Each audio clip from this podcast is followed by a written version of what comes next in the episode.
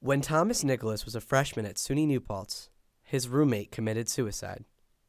Producer Caleb Smith tells the story of how Thomas dealt with this aftermath. You know, the first time, the first, I guess, anniversary, um, that was very hard. That made me cry a lot. That voice belongs to Thomas Nicholas, a junior at SUNY New Paltz who studies environmental biology. I was able to sit down with Tom as he told me about his heartbreaking experience here on campus. So, uh, my first year here was sucked. Um, I wasn't very happy about moving away to college at first, um, but obviously I did my best to cope with that. And like, you know, one of my best friends from home I was living with. You know, I lived on in Lenape, which is a really nice dorm. So you know, I did I did the best I could to create a, a comfortable situation for myself. And so frisbee was a huge thing because I always wanted to play frisbee in high school, and joining the frisbee team here was like a really positive experience for me. And so at that point in time, probably around the middle of the year, things started looking pretty good. I was feeling a lot better.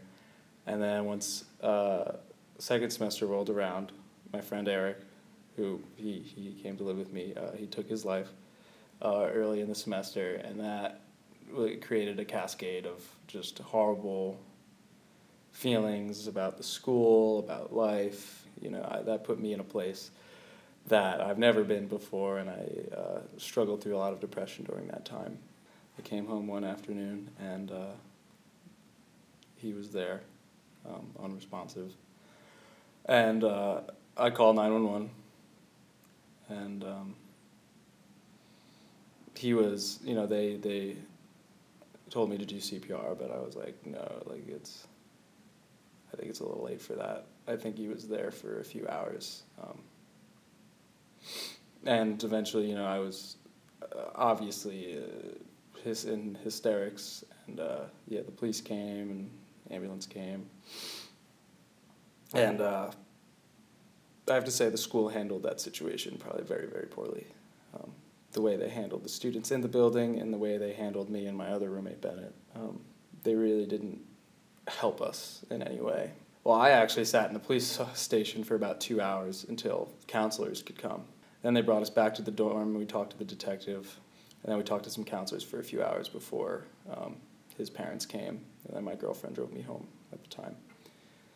Um, but obviously, the school did nothing to reach out to us or help us really in any way. Um, that was the only time we ever heard from the counselors. Two and a half weeks, I stayed home, just kind of figured everything out. Um, you know, talked to his family and all my friends came home because we've all you know been friends since high school. So um, a lot of my friends came back home, and you know we did you know the wake and the funeral. It was just really hard because especially after that time, like I, I, I very much removed myself from other people. I don't. I wouldn't say like it was a negative isolation, but I, I very much was like, well, this is all like superficial, and like you know, there's still people that grieve. Um, on his Facebook page, and like you know that's that's sometimes very hard for me to see, and like, but I've grown and matured and have a different perspective on life. So then, what what is that perspective on life now? Um. Well, so at first, when everything happened, like dealing with death and things of that nature were like very difficult for me to um, interpret and like understand. Like even like you know within that time of of grieving you know watching somebody get shot in an action movie would really like devastate me. And like death was like like was very bothering to me. But um, you know as things moved on like i i opened my mind to different things um, a lot of eastern philosophy um, I took this great class here, actually, um, Great Books of Asia. And that, you know, the professor, uh, Fenkell, you know, opened my mind to things that I didn't know, like, existed. You know, and I started really, you know, as a, bi- a biologist, finding answers in nature and, like, the order of things and the order of the universe and how the universe is conspiring with you for you to be you and to continue to survive and like nature is the all driving force of reality and everything in front of you and that has helped me cope with death a lot and understanding that, you know, we're all just water sacks that are self aware and we're all to die. Dealing with that and, and finding purpose in your own being and in the greater good that and understanding your place in the cosmos can I think give great joy and like understanding your place in the bigger picture. And like just understanding that like things happen and you either die or you keep going and get better.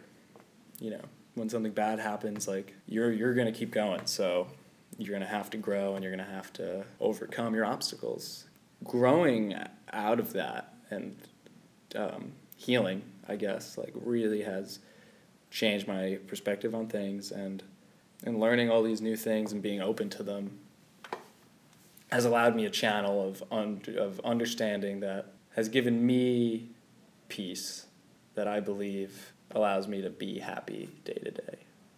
Tom has been able to find peace without letting go of Eric, and he brings Eric with him everywhere thanks to his tattoo. That is on my right calf and um, has his name, uh, Eric Vandelar.